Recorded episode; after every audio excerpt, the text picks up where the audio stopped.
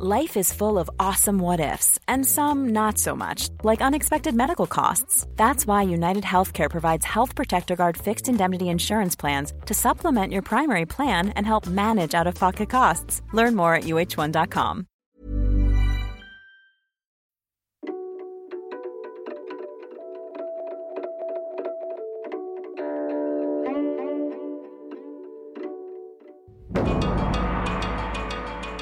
Kong was the only long gown customer to drink his wine standing. He was a big man, strangely pallid, with scars that often showed among the wrinkles of his face. He had a large, unkempt beard streaked with white. Although he wore a long gown, it was dirty and tattered, and looked as if it had not been washed or mended for over 10 years. He used so many archaisms in his speech, it was impossible to understand half of what he said. He was nicknamed Kong Yiji. I'm David Rennie.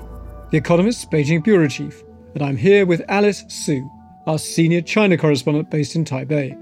This week, we're talking about the story of Kong Yiji, written in 1918 by one of China's greatest writers, Lu Xun. From gossip, I heard that Kong Yiji had studied the classics but had never passed the official examination. With no way of making a living, he grew poorer and poorer until he was practically reduced to beggary. This week, we're asking why has this hundred year old short story caused an argument between young people and the Chinese state? This is Drum Tower. From The Economist.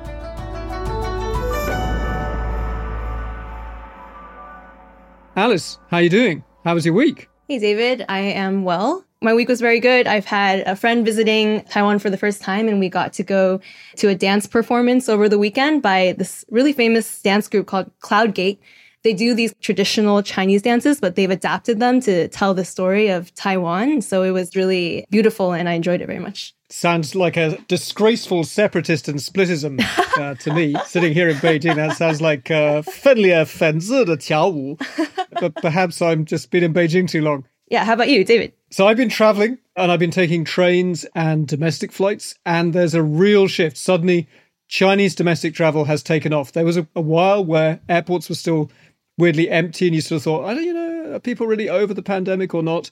But boom, it's back. Like the airports are heaving, and so are the railway stations. So that's my macroeconomic indicator for this week. Yeah, actually, speaking of the economy, it is encouraging to see that kind of travel booming again, consumer spending back on the rise. But actually, what we're talking about this week is one of the discouraging parts of the Chinese economy, which is youth unemployment and the problem that so many young people are, are unable to find jobs. And to get into that topic, we wanted to bring in the story of Kong Yiji, which is one of the best known works in Chinese literature. David, have you read it? I have just read it because, to my shame, although I have read other short stories by Lu Xun, this one I had not. But in fact, inspired by your excellent piece in the last week's Economist, I went and dug it out and read it. And it was very interesting, actually, genuinely kind of revealing. No, that's great because then we'll have a fresh take. I actually read it back in middle school in Shanghai. So I was surprised to see that it was trending on China's internet recently. One of the most popular videos that went viral was this music video called 阳光开朗孔乙己 or sunny spirited optimistic 孔乙己。阳光开朗孔乙己，阳光开朗孔乙己，他哪里出的问题？只问我服不服气。 It's taking this story of this man named Kong Yiji who studies for the imperial exams and he wears the long robes of a scholar, but he can't find a job and he actually becomes a beggar. And the video is comparing modern day young people to Kong and saying kind of like, I'm this sunny spirited Kong and has all these lines talking about how I'm studying so hard, but now I'm just a delivery guy. And it's sort of drawing this comparison between the man in the story who's overeducated but unemployed and young people today. And it's really interesting to see the classic signs of a sort of unequal old society of the person pulling the rickshaw with the rich guy behind him, and then it goes straight to the delivery guys on their scooters. It's Yeah. not exactly the approved state media vision of today's China. Yeah, and the key point of this story, I think you have to really understand this to understand all the conversation that's going on about it online. So the story is set in this tavern. In this tavern, there are two different groups of customers. There are the educated elite who wear these long scholars' robes and they sit inside and drink wine and they're more comfortable. And then there are the poorer, basically working class customers who are wearing short robes and they all stand outside where the drinks are cheaper. And Kong Yiji is this exceptional character because he's the only one who wears the long robes of the scholar but can't afford to sit inside and he's standing outside. And so this whole symbol of the man in the long robes wanting to look like a scholar but you know his robes are actually really tattered and torn um, and he's actually standing outside with all the other poor people. That's become something that a lot of young college graduates are relating to today. And that's an amazingly bitter thing for a college graduate to relate to, right? Because the whole point of the short story is that Kong Yiji never even passed the lowest level of the imperial exam. So he's basically not only a kind of marker for someone who's overeducated but can't find a job, he's also a kind of symbol of failure. And the driving energy of the story is how many of the customers in the wine shop mock him. There's a real bitter sort of black comedy edge if you're today's graduates comparing yourself to someone like him. Yes, it's very self-deprecating. Basically, a lot of people were just commenting with this hashtag 孔乙己文学, Kong Yiji literature, and telling their own post-graduation sob stories saying like, we all studied this story in middle school. We all remember this critique of this pitiful character, but I never thought that I would find that I am Kong Yiji today. I'm the person who has studied so hard, spent all these years in school, and now I'm unable to find a job. I'm really struggling. And it's kind of a, a way for people to make fun of their situation, but also in some ways a little bit of a cry for help. And Alice, do you think that part of the energy that's really kind of driving this debate is that in every country, having a good degree from a good college is meant to help you get ahead?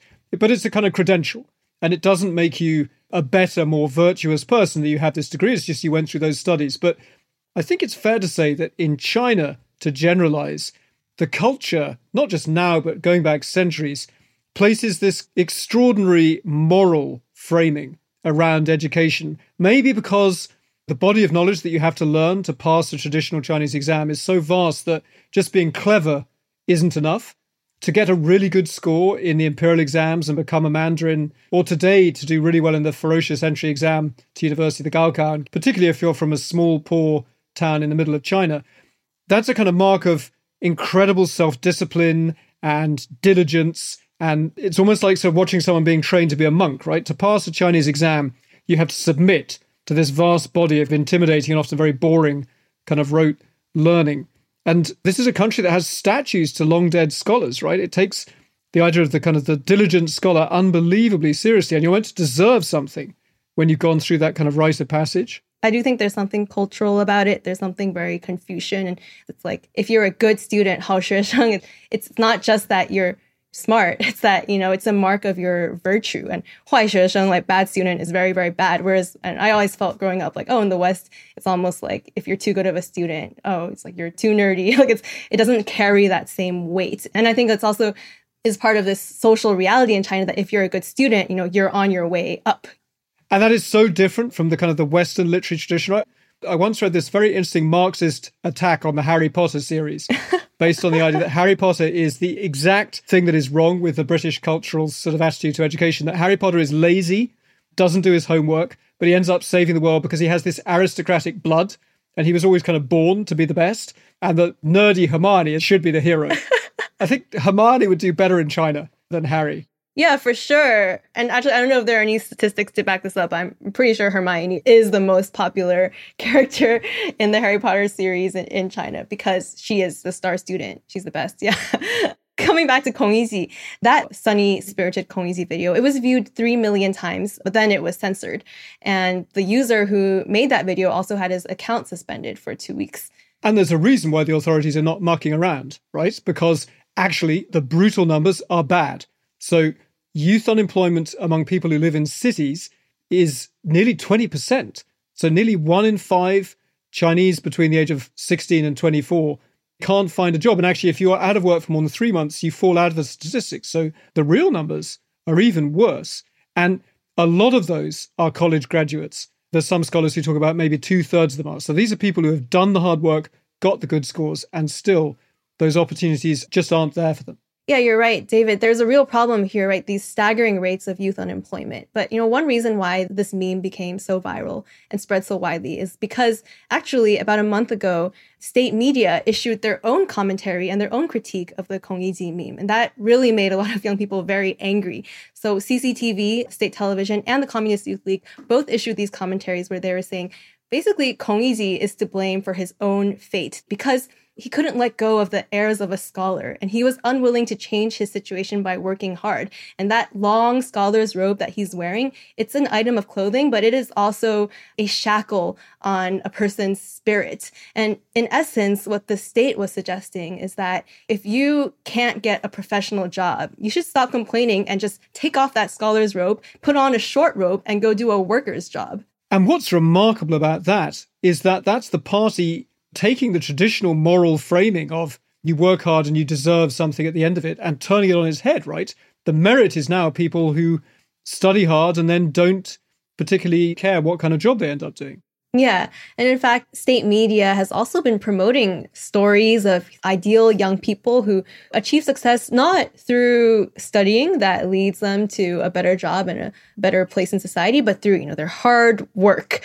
There's this video that also spread really widely recently of a young couple, you know, in their mid 20s. They're living in Yiwu and they have two children and they're selling this potato dish and teppanyaki tofu in a night market and they're live streaming and they're working really hard you know, they wake up early, they work until late at night, and CCTV made this video of them. 口开始盘算一天的销售额。微信多少？嗯，六五九四，支付宝二五九零。二五九零是 吗？they talk about how they made more than 9,000 renminbi in one day. And at one point, the woman says, you know, I could never even have dreamed of this. I wouldn't even dream of making this much money in a whole month of office work, but now I've made it in one day and you know, I feel so accomplished. if you believe the video, they are shifting it was like a quarter of a ton of potatoes every day and they're live streaming the cutting of the potatoes into crinkle fries. But you know, if they're claiming that they're making $1,300, 9,000 something yuan a night. Yeah, it's an incredibly high amount. That seems like a lot of money. Yeah, I mean, you sound a little bit disbelieving. And that was the reaction of a lot of Chinese people who saw that video and started critiquing it and saying this number is basically impossible. And actually, after a lot of criticism, that couple, they were interviewed by another Chinese media outlet and they did admit, like, okay, actually, we don't make that much every day. It was a special day. We made more than usual. And then a lot of netizens started making other videos like this one. 一天挣九千的话，得是卖多少？九百，如果能卖到九百份的话，我们做梦都会笑醒的。So someone goes to another night market in Nanning, another southern city, and they ask another young couple, you know, how much money do you make? Is it possible that you can make 9,000 yuan in one night? And they say, are you kidding? Like that would require us selling 900 servings of teppanyaki tofu every day, and we sell more like 500 a day. And they also talk about how actually working in a night market is really unstable and unpredictable. That's amazing. So you're seeing like the public fact checking the propaganda machine. The propaganda machine's called pitches. The arrogant scholar was a beggar because he didn't want to get a proper job. But if you just go and work hard, look at the wealth and riches that will fall into your hands just by kind of rolling up your sleeves. Yeah, and I think that really irks a lot of young people because young people in China are working really hard and they have been working hard for so many years. And their argument is like, it's not that Kong Yiji was lazy and it's not that we are lazy, but it's just that society is changing and it's gotten so much harder for us to get a job. In fact, there was this very refreshing moment recently when Yu Hua, who is one of China's most famous novelists, was asked about Kong Yiji at a forum. And someone stood up and said, some people say the reason Kong Yiji didn't succeed is because he was unwilling to take off his scholar's robe. What do you think of that?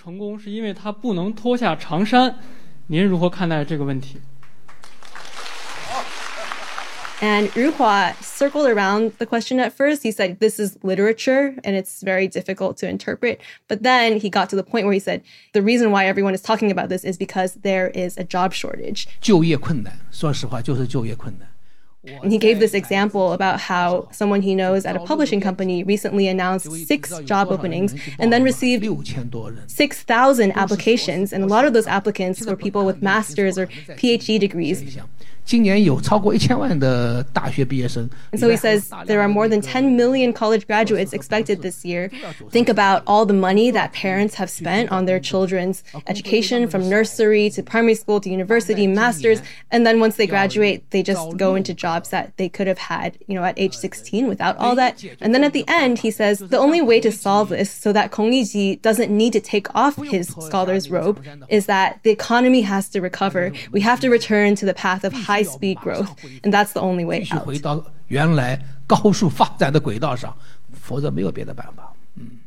That's such an interesting take because, as a point about literature, he's right. This is a great short story, and like a lot of good literature, it's not bossy. It doesn't tell you whether Kong Yiji is to blame or not for his fate. He's a kind of tragic figure. But embedded in that short story, which was written at a time of weak governments and warlords and street protests about foreign powers bullying China, Lu Xun pursues the ideas that have always interested him about how unequal and unfair that China was. And so even the narrator, who's like this boy of 11 or 12, talks about how he can't be fired because someone powerful recommended him for the job. So it's about connections, the opposite of the society that the Chinese Communist Party promised to build, where if you work hard and do the right thing, you can climb the ladders of opportunity. And to talk about that final point that Yu Hua makes about the only solution is for very rapid growth, that's not going to happen, right?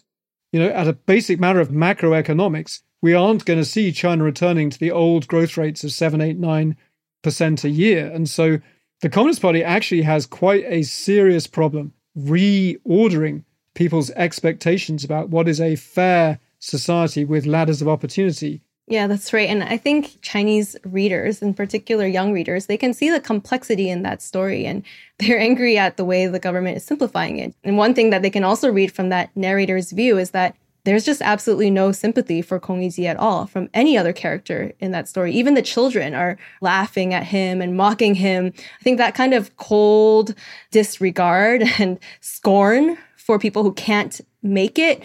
Sadly, that's something that a lot of people also can relate to in China today. Yeah, if you're the leader of any country and people start turning to incredibly bleak literature about how cruel and unequal your society is, that's got to be a warning sign. We'll be back in a moment to discuss the solutions that people and the government have been proposing to youth unemployment. But first, we wanted to remind you that you can read about a whole bunch of interesting stuff about China in The Economist. You can read about a diplomatic debacle set off by China's ambassador to France, and also about the dating habits of China's old people. If you're a subscriber already, thank you. And if you're not a subscriber, then we have a free 30 day digital subscription just for our listeners. Visit economist.com slash drum offer to find out more.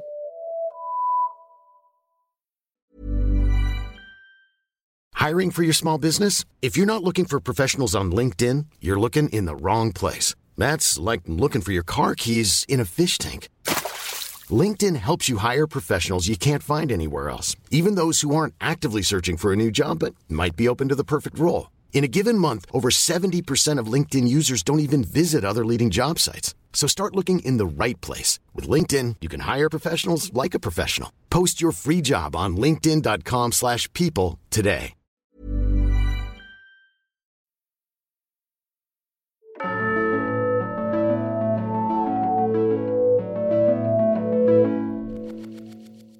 So we've just been talking about this debate over Lu Xun's Kong Yiji story. Let's take a look at the solutions that the state is suggesting will help graduates to get jobs. In commentary that the Communist Youth League published, they actually praised a young person who, after college, went to the countryside and became a new farmer. They praised this woman as an example of what Xi Jinping sees as the future for Chinese youth. And the Communist Youth League said, you know, young people need to be willing to roll up their pants and go to the fields and experience different things. At the same time, state media has been publishing a lot of videos of graduates who are doing low skilled labor. 目前每个月的收入能达到五位数，实现了呃一定程度上的财务自由。 One of these videos that's been spread really widely recently is a state media video about a young woman in Zhengzhou in Henan province. And they show in the video her college graduation diploma. And then they cut to the scene of her packing up big stacks of cardboard and lugging garbage around. Basically, they're promoting her lifestyle choice to go and work in recycling and she says i can now make actually five figures from collecting garbage. And she says something like we shouldn't be shackled by our educational degrees. Office work it's really monotonous. You feel like you're a machine. And the suggestion here is that this was her choice and actually this choice makes her happy. And of course, what you're seeing there is the propaganda machine doing what it has to do, which is trying to make out that it's not a disaster, that there aren't enough graduate jobs. But I think they are deliberately, and I would say a bit cynically, muddling up two different things. One is should we all respect people that do manual jobs, like collect trash and recycling? Of course we should. But does that mean that doing that job after you've had the state invest a ton of money in your education and your parents invest a ton of money in higher education that you're then not using, is that a good return on that investment? That's a separate question. Right. So we have state media praising college graduates for being garbage collectors. But actually, when you look at social media and what people are posting on their own, in some ways it's even more grim. Hello，大家好久不见啊！这是我的好朋友，也是我的大学室友。我们毕业于华东师范大学新闻传播学院。 One video that spread really widely in the last few months features you know, two young girls. They were college roommates and they're five years out of school, and they're kind of rehashing their struggles post graduation. And both of them went to a really good university, but after five years of you know trying different jobs and struggling with them the first girl says you know i only have 5000 rmb left in my bank account. And then her friend says yeah i did a master's degree. I graduated two years ago and now i'm working as a janitor in a hot pot restaurant. 我给你打扫卫生。谁能想到这个？ And then they just laugh at themselves and they say, You know what? You know, 当个废物也没有关系。当个废物也没有关系. being a piece of trash really doesn't matter. That's amazing. One of them has a master's from one of the best universities in Beijing that's meant to be the catapult to getting a job at CCTV to be an anchor on TV or something. And she had less than 5,000 RMB, so that's much less than $1,000 in her account. Yeah, and I think the reason why this video spread so widely is just that a lot of people found it very relatable because these two young women, they're talking about how hard they've been working, how hard they've been trying since graduation, and the difficulty of living up to the expectations that society puts on them and that they put on themselves. And they think if I get into this really good school, it should launch me on this path to a better future. But then they kind of land on this note where they say, ultimately like we've tried so hard and we are so tired and we have failed despite all the things that we tried and you know what we've accepted our failures 我一旦有一发现真的完了，真的搞砸自己，你反而就是好自由了，轻松就自由了。 and one of the girls actually says you know once i accept my failure it's not scary anymore you know at least when i'm working at the hot pot restaurant i know i won't starve to death But isn't this lying flat? That idea of dropping out of the rat race and just giving up and accepting a low income, low stress life? And I thought the Communist Party and the government really hate when young people talk about lying flat. They want them to be full of positive energy. Yeah, you're right. I do think it's quite a lying flat esque video. But actually, after this went viral online, that university that these two women went to actually issued a new article saying, oh, these two graduates, they're not lying flat. They're not complaining. They're not giving up. Do they have confidence? Yes, they do have confidence. They are still these positive energy youth. So I think that just really shows that even the university was worried about this phenomenon and wanted to show that no, no, no, our graduates, they're still following the way that China wants its youth to be. That is amazing. I mean, you know, it's an extraordinary kind of pickle that the authorities have got themselves into. Yeah, that's right. And it's funny, but it's also frustrating, right? Yeah. So, in the Chinese context, if someone who has gone through that pain and suffering of studying hard and staying up late and not going out to see friends and getting those good scores, if that ladder of opportunity that you just talked about, Alice, if that's kicked away, then in some ways, something kind of morally outrageous is happening. So, this is kind of beyond a kind of economic subject about, you know, oh, youth unemployment is high. I wonder what will be the macroeconomic effects. This is about Chinese society being perceived to be fair and just. From the perspective of these really exhausted young people, the state just cannot acknowledge their reality and cannot allow them to say, you know, I'm frustrated and I'm fed up and I'm exhausted and I want to take a break. The state is like, no, no, no, no, no, you are the future of China. You are the future of China. Yeah, and you know, another way in which this is all really, to me, very unfair is that if the propaganda machine keeps talking about young people's choices and how they need to be more pragmatic and more broad minded and less snobbish and embrace all these opportunities in front of them, when I've gone off into China and actually done reporting on youth unemployment, young people looking for jobs, they don't talk about the choices they face and how to pick between them. They talk about how there's nothing out there. And one of the things they talk about is that employers demand a master's, that employers demand a graduate degree. That is the employers that are incredibly snobbish about credentials, not kids saying, I'm too good to take a low level job because I went to university. And proof of that is to go to a place like a vocational school, the other track of higher education in China. Now, Alice, you know, you know really well that basically about 40% of kids in China through their schooling they take exams in the middle of middle school and then at the end of high school that send them down two tracks an academic track or a vocational track. It's a bit like going to, I guess, technical college or community college. And you end up with one of these community college degrees, a vocational school degree.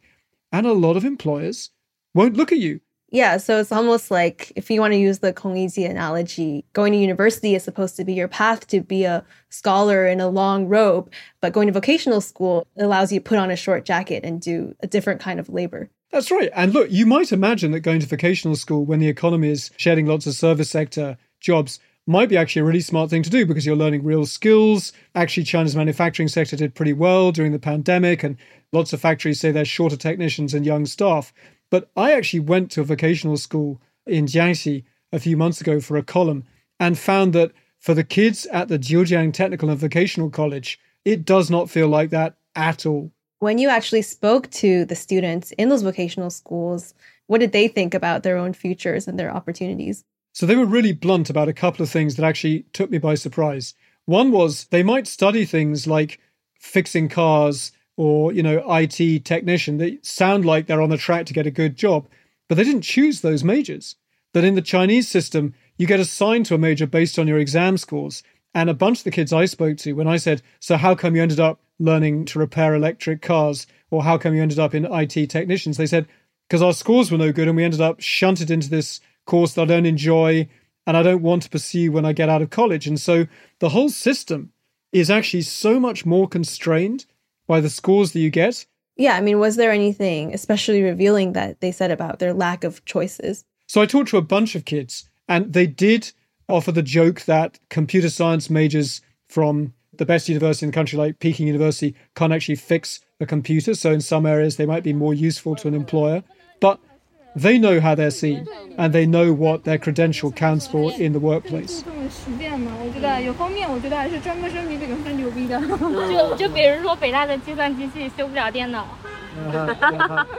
Right, so you can hear the vocational school students say, you know, even we think that university is better than vocational school. And to be honest, Alice, the government is sending mixed messages because there's any amount of commentaries and statements saying vocational education should be just as respected as academic university education. But if you look at what provinces are investing in and the support that they're offering to young people, they are sending a very clear signal that they don't think vocational credentials are enough in a tough labor market. So, for proof of that, the province that I was in, Jiangxi, there's a very specific exam that allows you to bridge between a vocational university to cash in your credits from that.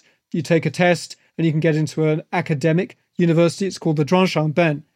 That exam used to be really rare. So before the pandemic, when the labour market looked a bit better, Jiangxi allowed just under 3,000 students a year to take that test and to go through into the academic system. In 2021, with youth unemployment spiking towards the end of the pandemic, Jiangxi was offering a quota of 42,000 students were allowed to try and leave the vocational system and get into the academic university system. That reflects probably really high demand for that exam, but also the Jiangxi government's recognition that this is the path to a better future for young people and perhaps to more growth for its economy. That's right. Look, China has been promoting a massive expansion of its university system for years and years and years. It's one of their proudest boasts. And they're not alone. Lots and lots of governments around the world are talking about upskilling and getting more, a higher percentage of young people as graduates. Yeah. But the problem now is that there are so many graduates. And in fact, this year, there's expected to be more than 11 million college graduates, a record number.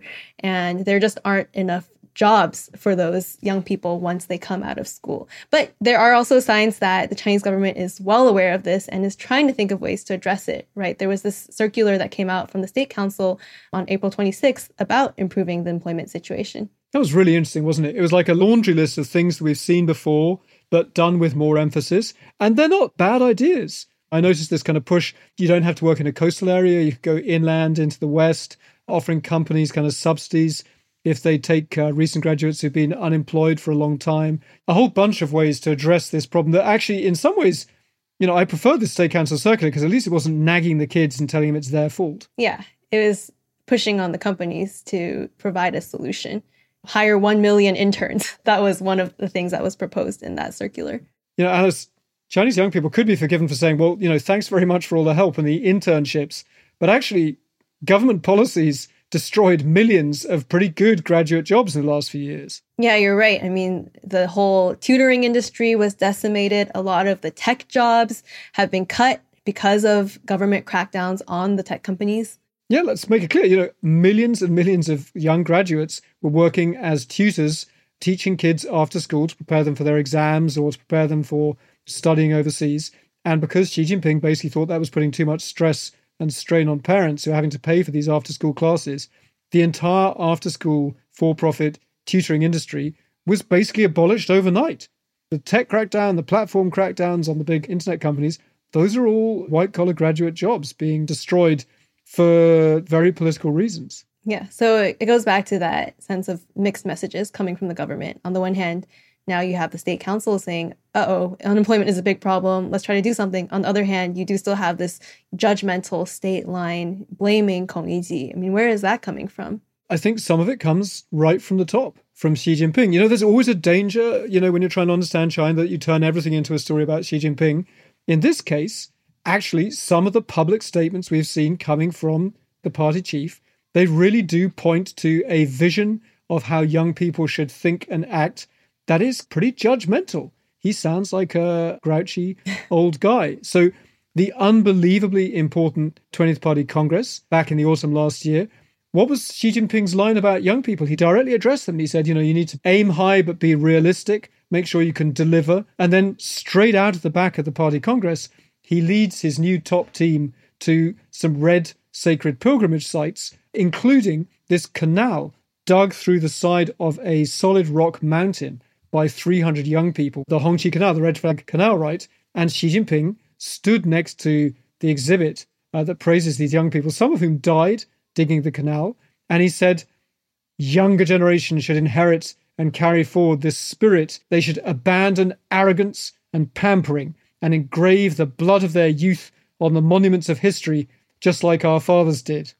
Wow, David. when you're telling these stories, it's so Xi Jinping. I don't know, to be know, engraving the blood of your youth on the monuments of history. It just reminds me of one time I was doing a story about all these party slogans and stories about how young people must be filled with passion and sacrifice for their country. And I remember asking a young guy in Shanghai, a self-proclaimed Tangping youth, I asked him, you know, what do you think about the resurgence of the struggle hard messaging in the last few years? And then he basically showed me a meme of Keanu Reeves, the actor, and a quote from him where he said, I want to enjoy life and not stress myself building my bank account. I give lots away and I live simply mostly out of a suitcase in hotels. We all know that good health is much more important.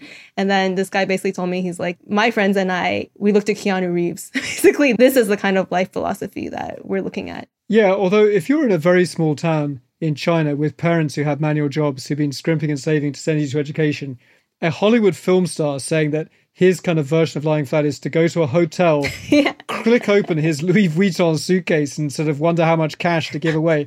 you know, this is not a particularly realistic vision of a society with kind of ladders of opportunity, right? Yeah, that is true. And this guy, I think he was coming from a upper middle class, relatively privileged place. But just the idea of most young people in China may not be as excited about engraving their blood on the monuments of history or sacrificing themselves as Xi Jinping wishes that they would be. And what about their parents, right? You know, I speak as the parent of two university undergraduates, and my career ambitions for them do not include them engraving their blood on the monuments of history.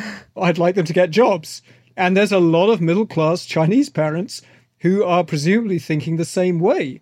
And so we've been having fun with the idea that this short story is back as a meme on the internet.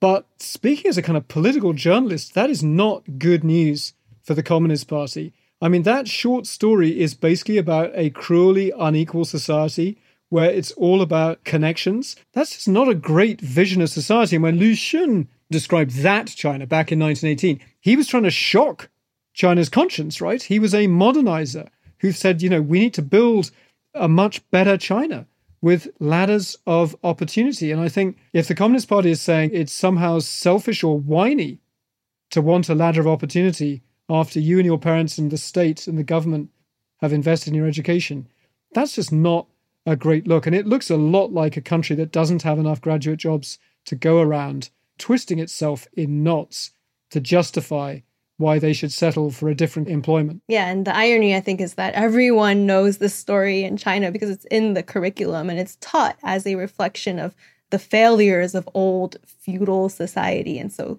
the fact that young people today are, are saying, actually, this looks like my situation right now, that's got to be troubling to the authorities. Yeah, it goes back to something we've talked about before the social contract of China changing, and how, you know, one of the ways of reading all of that messaging that came out of the 20th Party Congress last autumn was that Xi Jinping is still talking about China heading towards national greatness and the great rejuvenation of the Chinese nation. But there's a sense that those decades of individual aspirations where, you know, you would pay for tutors for your kid, you'd hope they could study overseas, you'd maybe save up to start a business, that that is being replaced with something much more collective, that the whole Chinese people are meant to march in lockstep towards the national greatness. Mm-hmm. We said before that it's a big risk to change a social contract midway, particularly when actually you're being forced to by the economy changing shape on you. So I do think that this Kong Yiji meme is a really, really important symbol and marker of, of a big political problem that the Communist Party is going to be grappling with long after people have forgotten the latest memes. Let's give the last word to Kong Yiji. And spoiler alert, the story does not have a happy ending. A long time went by after that without our seeing Kong again. At the end of the year, when the tavern keeper took down the board, he said, Kong Yiji still owes 19 coppers. At the Dragon Boat Festival the next year, he said the same thing again. But when the Mid Autumn Festival came, he did not mention it and another new year came round without our seeing any more of him, nor have I ever seen him since. Probably Kong Yiji is really dead.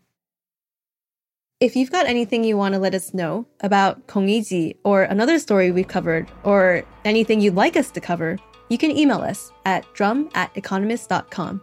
And can I just say, Alice, that we do get some really great emails from listeners. And so, uh, just reading a bunch yesterday, uh, hello to Olivier in France, who mentioned that he started reading The Economist when he was 16 and is now listening to this podcast too. And we got a great question from another listener called David after last week's episode about Xi Jinping's revolutionary models. He asks, to what extent does it make sense to talk about China's position on anything when China is now, in effect, a personalist dictatorship? China equals Xi Jinping alone, doesn't it? That is a very important question. And so, along with the paper we talked about last week by Andrew Walder at Stanford, where he actually compares Xi to Liu Shaoqi and Mao Zedong, I can recommend another excellent paper by two scholars at the University of Würzburg. And Bjorn Alpermann is a professor there, and he's a Drumtower listener. And he wrote a paper, Xi's Third Way Illiberal Institutionalization. And that really got me thinking about how, if we imagine that one man rule is one end of an extreme, and strong party institutions are a complete polar opposite. That maybe that's a false choice. That maybe Xi Jinping is trying to have it both ways. And so I'll stick both those papers out on my Twitter handle, which is DSO Rennie. Our thanks to Robert Eno and Indiana University because that was their translation of Kong Yiji. And thank you for listening to Drumtower. Our editor is Poppy Sebag Montefiore. Alicia Burrell and Barclay Bram produced this episode. Sound design is by Tingli Lim, and our music was composed by Jocelyn Tan. The executive producer is Marguerite Howell.